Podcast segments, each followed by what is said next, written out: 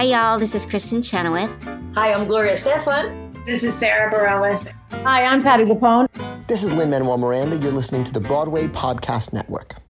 When you need mealtime inspiration, it's worth shopping Kroger, where you'll find over 30,000 mouthwatering choices that excite your inner foodie. And no matter what tasty choice you make, you'll enjoy our everyday low prices, plus extra ways to save, like digital coupons worth over $600 each week. You can also save up to $1 off per gallon at the pump with fuel points. More savings and more inspiring flavors make shopping Kroger worth it every time. Kroger, fresh for everyone. Fuel restrictions apply. Judy was boring. Hello. Then Judy discovered ChumbaCasino.com. It's my little escape. Now Judy's the life of the party. Oh, baby. Mama's bringing home the bacon. Whoa, take it easy, Judy. The Chumba life is for everybody. So go to ChumbaCasino.com and play over 100 casino-style games. Join today and play for free for your chance to redeem some serious prizes. chumba ChumbaCasino.com. No purchase necessary. Void where prohibited by law. 18 plus terms and conditions apply. See website for details.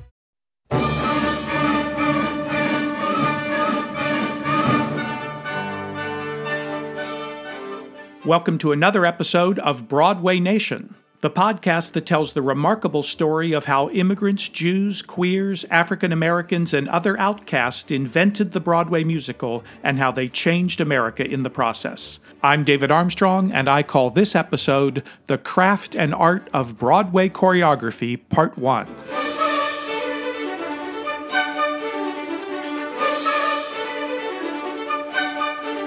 This is the first half of my recent conversation with author Liza Gennaro, whose new book is titled Making Broadway Dance.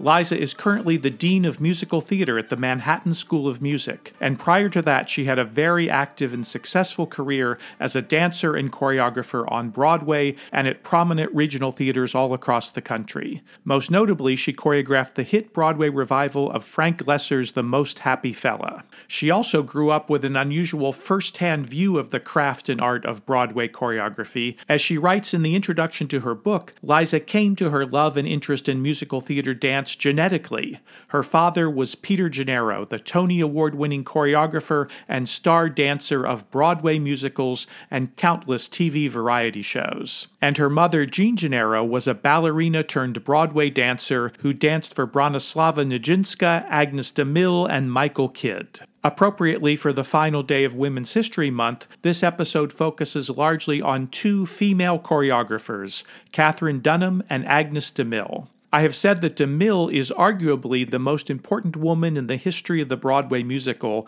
not including the star performers, of course, and she's received quite a bit of focus on previous episodes of this podcast.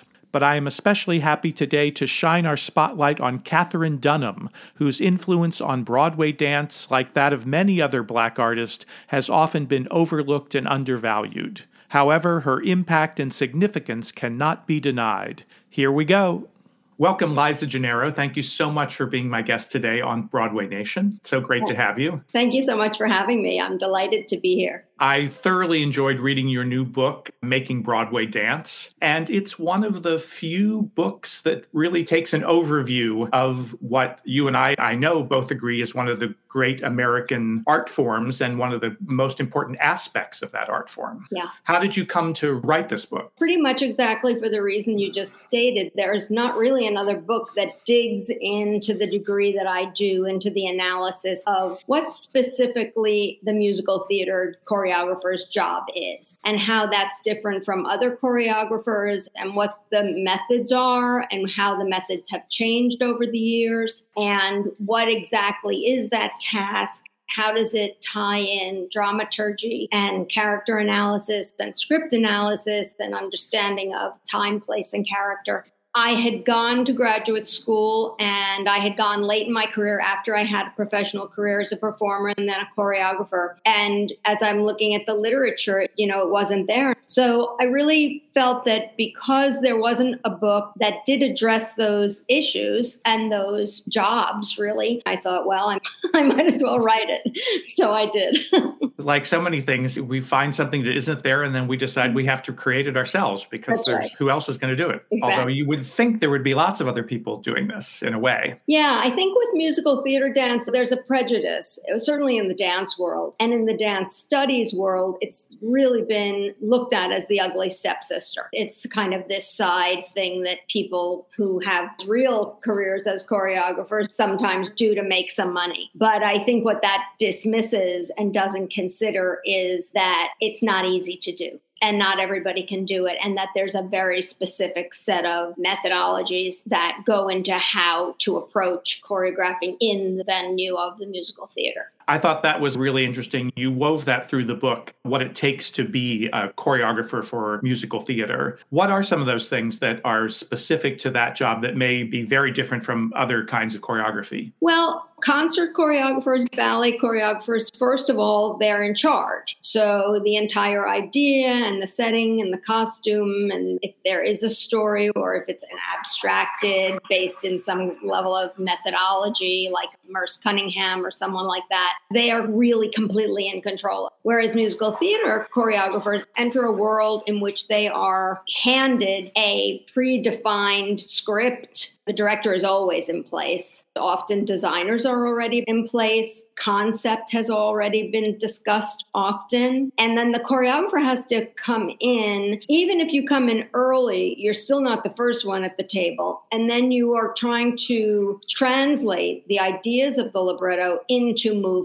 ideas. And how can dance enhance the characters, the plot, the narrative? And that's a process that requires a lot of research into the time, place of whatever the show is. But it also requires thought processes and decision making regarding what kind of dance am I going to use in this production that's going to tell this story? And is it going to be appropriate to the time and place, or is it going to be outside of the time and place? And am I commenting in some way? Am I using dance as a metaphor? On and on. All of these things are considered. And then you're not often working with dancers. So you're often working with you know, singers, actor singers who move very well or don't. Or don't, exactly. How do I get these people to use their bodies as a storytelling tool? You have to be adept at working with actors and singers. If these are people who don't have an enormous amount of dance training, how do I make them look like they do? How do I make them look good? So that's also a skill of putting your ego aside. And it's no longer about me and what I can do with fancy dance vocabularies, but what's the essence essence of the movement vocabulary that I'm using and how can I put it on this individual, on this body, and make them look natural and comfortable doing it. So that's yet another skill that's required.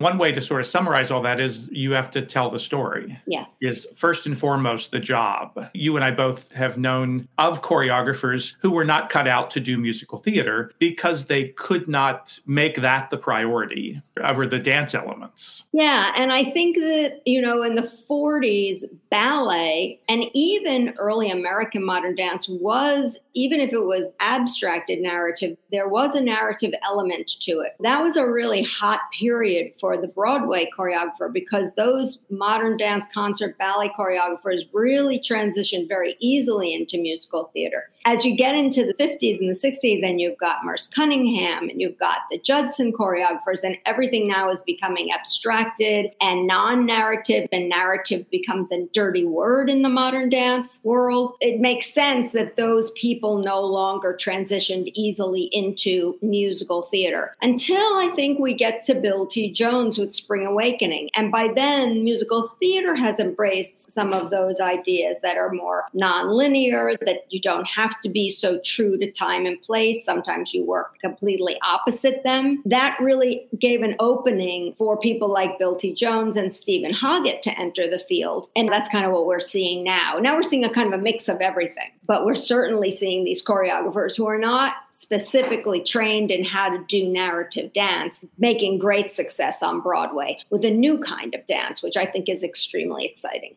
Let's go back to the beginning because I found the first chapter really fascinating. I'm always interested in those choreographers from what I call the silver age of Broadway, the pre golden age. One thing you noted in there, which relates to what you were just saying, is that they were telling the stories from the very beginning, even though that's not sort of the general way we think of them. Yeah, people like Seymour Felix and Sammy Lee, they were already working with a book. I mean, I found research in which Seymour Felix specifically wrote a lot about it in Dance Magazine, which still existed back then.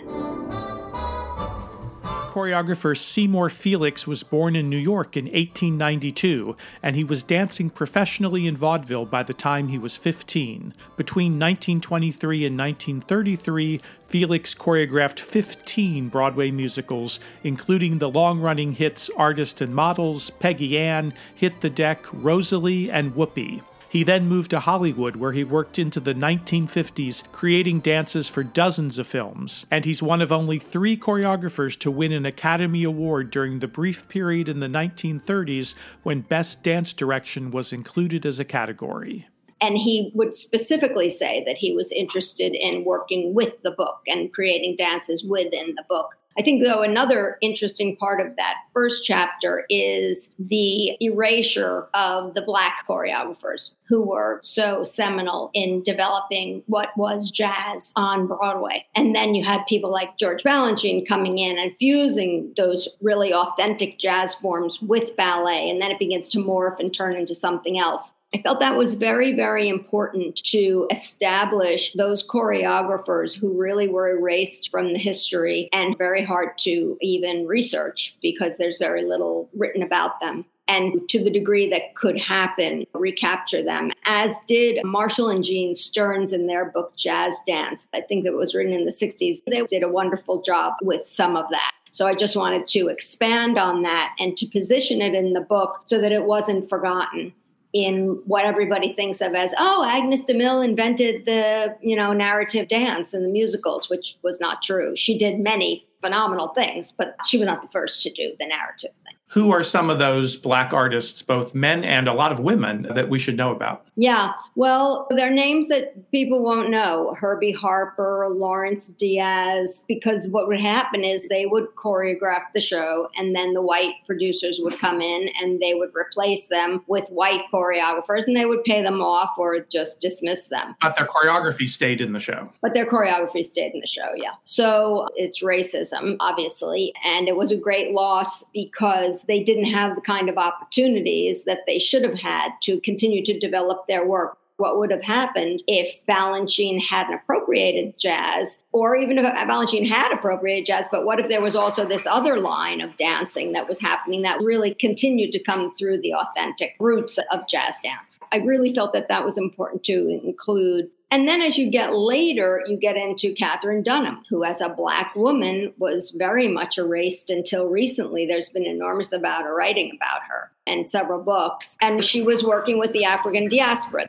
She trained as an anthropologist and she did her field work in Haiti and she studied the dances of Haiti and then went on and expanded and moved into dances of the African diaspora. That was her project. And she had considerable success and had a school and trained many of the choreographers, white choreographers as well. My father, Peter Gennaro, came out of the Dunham School. And the school was really interesting. Eartha Kitt came out of the school. Marlon Brando and James Dean were studying at the school. It was a very exciting place in the 40s. It was short lived, but it was not only the arts, it was also academic. And you could receive academic scholarship training in dance.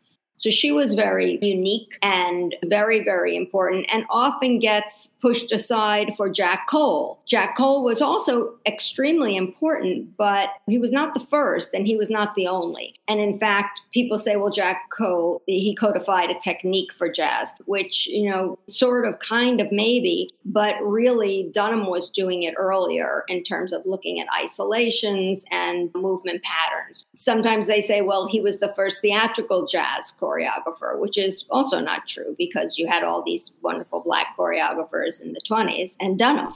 Katherine Dunham appeared in nine productions on Broadway, and in all of them she both performed and choreographed.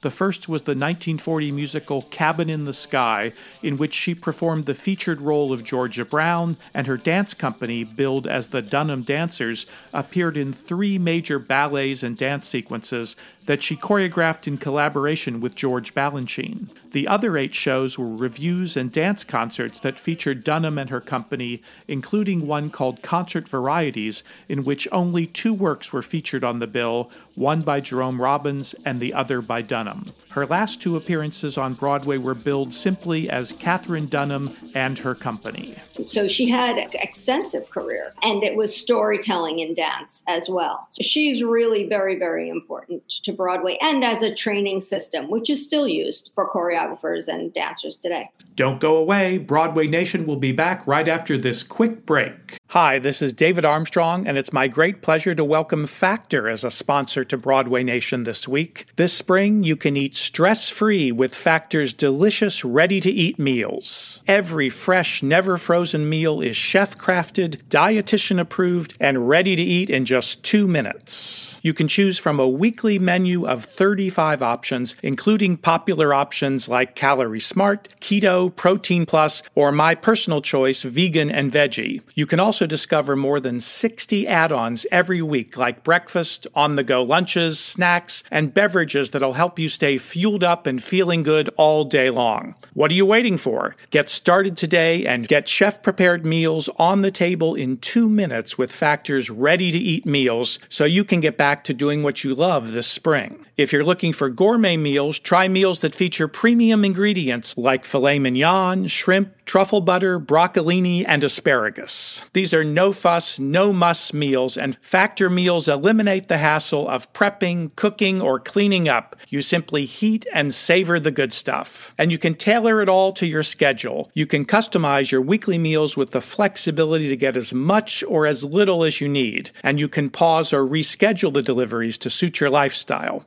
Factor is your solution for fast, premium meals without the need for cooking. And we're celebrating Earth Day all month long at Factor, so look out for the Earth Month Eats badge on the menu for the lowest carbon footprint meals. Here's what you do. Head to factormeals.com slash BN50 and use code BN50 to get 50% off your first box and 20% off your next box. That's code BN50 as in Broadway Nation, BN50 at factormeals.com slash BN50 to get 50% off your first box and 20% off your next box while your subscription is active. Do it now. With the Lucky Land slots, you can get lucky just about anywhere. This is your captain speaking. Uh, we've got clear runway and the weather's fine, but we're just going to circle up here a while and uh, get lucky. No, no, nothing like that. It's just these cash prizes add up quick. So I suggest you sit back, keep your tray table upright, and start getting lucky.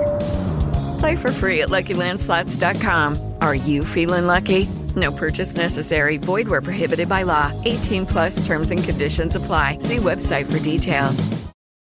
So, Katherine Dunham is part of this era of this intersection between modern dance, ballet, and Broadway. Those three worlds come together and interact with one another in a way that I think most people are not aware of. Mm-hmm. People in the Broadway world are more aware of it, but I think people in the dance world are much less aware of how both the ballet choreographers and the modern dance choreographers were involved in Broadway and influential on Broadway. I don't know that they weren't knowledgeable of it. I think they just didn't care because they considered it a disposable art form that was not interesting.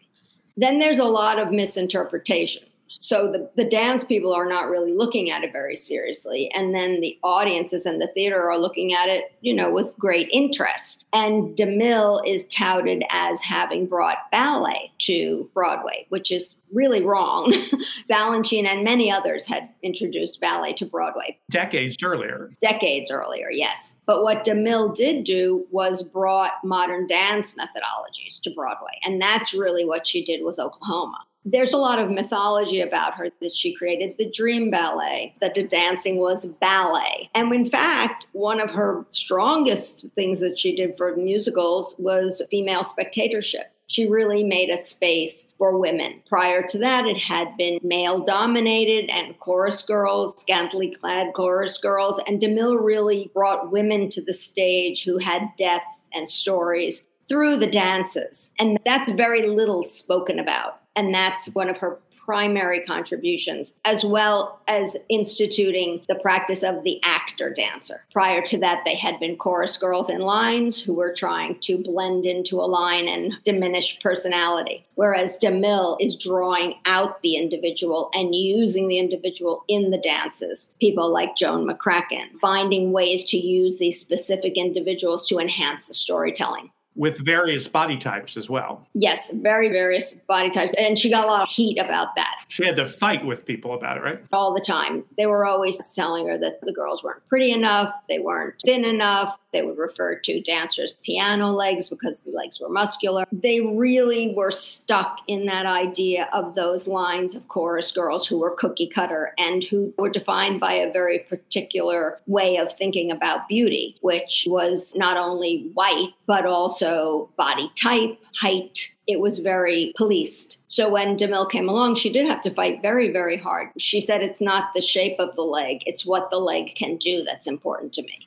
And that was really revolutionary at the time. That idea of displacing the chorus girl with the actor dancer, that was something that every choreographer after her continued. That was probably her primary, most influential thing that she did for Broadway choreography was to introduce the actor dancer. And Jerome Robbins credited her for that. He did. And they had a rivalry. He was always stealing dances from her to be in his shows. So she was always angry at him. She was always angry at most people. I think she had good reason to be angry, though. I agree. As a woman in that field, it was tough and she persevered. But as i talk about in the book you know as a director i think the fact that she was a woman really did hurt her. Whereas robbins just took off as a director. And once he started directing he never stopped I think she wasn't offered the best projects. And when she was offered them, I think they pushed her around a lot. She was hard to push around, so she fought a lot. And then they would consider her difficult. Right. So it was a tough time. Agnes DeMille had worked with Martha Graham and studied with Martha Graham. How did that influence what she did on Broadway? She was very, very close to Martha Graham. She didn't really work with her or study with her much Graham didn't want her to because Graham told her, You have to do your own thing. Graham, I think, was smart enough to realize this is not a follower, this is a leader. DeMille revered Graham and they were lifelong friends. Who she was really close with was Louis Horst, who was Graham's musical director, basically, and who then wrote several books about Graham's methods. And DeMille had worked with him a lot, and he really had an enormous influence on a lot of the choreographers at that time. And this was when DeMille was still in that modernist pocket. So she came to New York in the 20s and she got involved with Graham, Humphrey, Weidman, and Tamiris. And they formed the Dance Repertory Company, I think it was called, where they basically rented spaces together and they each did their individual individual work. So they were self producing, often soloists or small group dances. Then DeMille ends up going to London, where she works with Marie Rambert at the Ballet Club and very closely with Anthony Tudor. So her training was really more balletic, which is why the moderns had a tough time with her because they considered it pantomime what she was doing. And she danced very late in life because her family, who was a showbiz movie family, they didn't want her to dance. They considered dance to be, you know, basically prostitution. So they would dissuade her from dancing. But when she started late, it was really more ballet. And then she was just surrounded by what was happening in the field of dance with these spectacular group of modern dance mavericks, and then went to London. And with both Graham and Anthony Tudor, they're talking about psychology and using dance to express the psychological workings of character. And with Graham, that really gets seen in the inward turning and the contraction you know, her whole technique is based on that contraction. So then how DeMille takes that and then how whatever's going on with Anthony Tudor, if it's all happening at the same time as these things normally do, then they are working on it. And Tudor's really the one who creates the psychological ballet. So then by the time DeMille gets back to the States during the war, she's got all this information that's been cooking And as you say in the book, she came from a pantomime background. She grew up watching the silent movies being made. So it's so interesting that those threads all come together to make her the perfect person to do theater dance, yeah. unlike anybody had really done it before. And that Robbins will be inspired by and go, oh, I, I know how to do that too. Yeah, she's also raised by a playwright, and the family was very literary. So she did go to college. They insisted that she go to college, which was not true of most dancers at that time. Or most women. Yeah. And I think she maybe got her degree in English. I can't remember. And she was a brilliant writer. I mean, her books, everyone should read her books. So she had a real handle on how to tell a story. She knew how to do that. And probably her dancing was the thing that she was the least exceptional at, but she was so brilliant that she just learned how to do it. And as a modernist, which I consider her, her project was to invent movement. So, how do I move the body in ways it hasn't been moved before? And of course, that's where all those methodologies come from. It's different ways of getting you in the studio and using different almost tricks and systems to get you to move the body in different ways. And that's what she was really interested in. Whereas Robbins really wasn't. Robbins really was about, I want this dancing to be exact to the time, place, and characters. What would these people do? And consequently, he brought in a lot of help all the time time, but he was like a sponge. He could work with somebody or see something, and then he could make it his own in a quite a spectacular way. She was less interested in that. She always had her point of view, not just in terms of movement, but also in what ideas she was trying to insert into the dances, which were not necessarily related to the libretto, but she could manipulate the libretto in order to get her ideas in. Whereas Robbins really worked strictly from the libretto and told the story of the libretto. To me, it always seems like he's working from the inside out and she's working from the outside in. The thing that makes Agnes de Mille is rodeo. Yeah.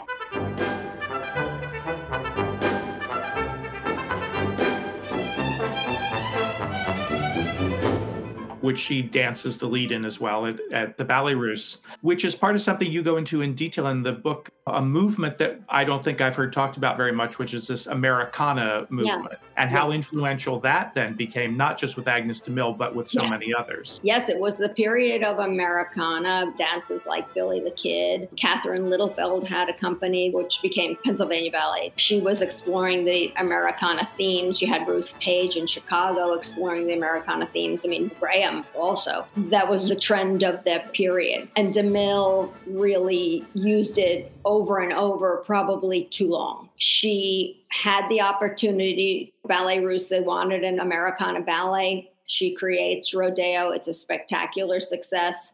She goes after Rodgers and Hammerstein. She gets them to pay attention to her. They hire her, and she has this big success. And then she continues to do that, certainly with Carousel, certainly with Paint Your Wagon and Bloomer Girl. I would say the one that it's less so in is One Touch of Venus, which is a bit more, I could use the word sophisticated whereas the Americana work tended to have kind of a homespun, folksy expansion of the American West, an idealistic view of America.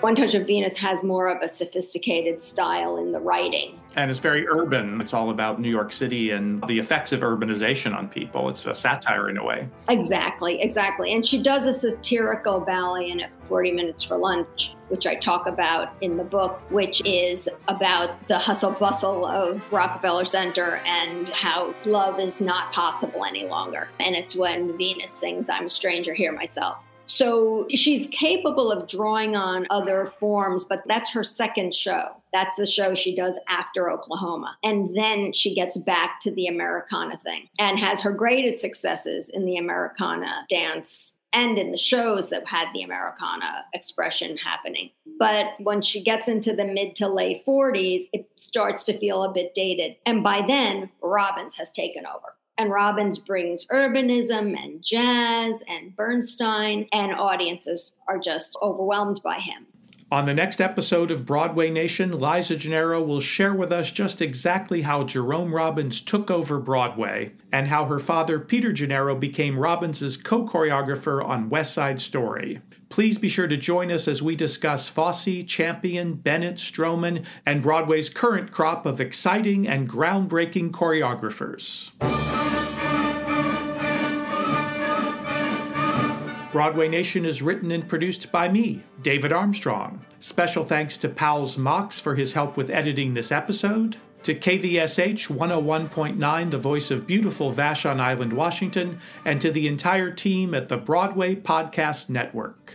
If you love this podcast and want to delve even deeper into the world of Broadway musicals, I invite you to become a member of the Broadway Nation Backstage Pass Club. For as little as $7 a month, members will receive exclusive access to never before heard, unedited versions of every Season 2 interview and many from Season 1 as well. And this includes additional in depth conversations with my frequent co host, Albert Evans. Last but certainly not least, you will receive special on air shout outs and acknowledgement of your vital support for this podcast. To join, just click the link included in the show notes for this episode on our website at www.broadway nation.com. That's broadway nation.com.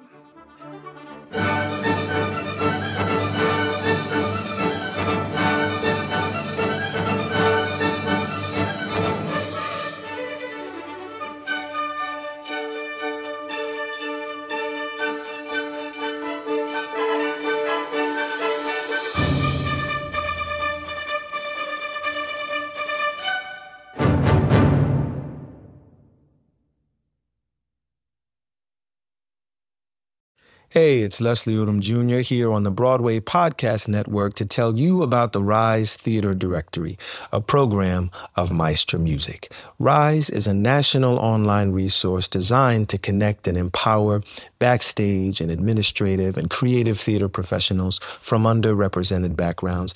If you work or aspire to work in the theater community, this can help you find your next project. And if you hire theater professionals, search the Rise Theatre Directory to find your next team. Create your profile now and get more information by visiting risetheatre.org. That's theatre with an R E R I S E T H E A T R E dot org because only together we rise. Hello, it is Ryan, and we could all use an extra bright spot in our day, couldn't we? Just to make up for things like sitting in traffic, doing the dishes, counting your steps, you know, all the mundane stuff. That is why I'm such a big fan of Chumba Casino. Chumba Casino has all your favorite social casino style games that you can play for free anytime, anywhere with daily bonuses. That should brighten your day a little. Actually, a lot. So sign up now at chumbacasino.com. That's chumbacasino.com. No purchase necessary. Group. Void were prohibited by law. See terms and conditions. 18 plus.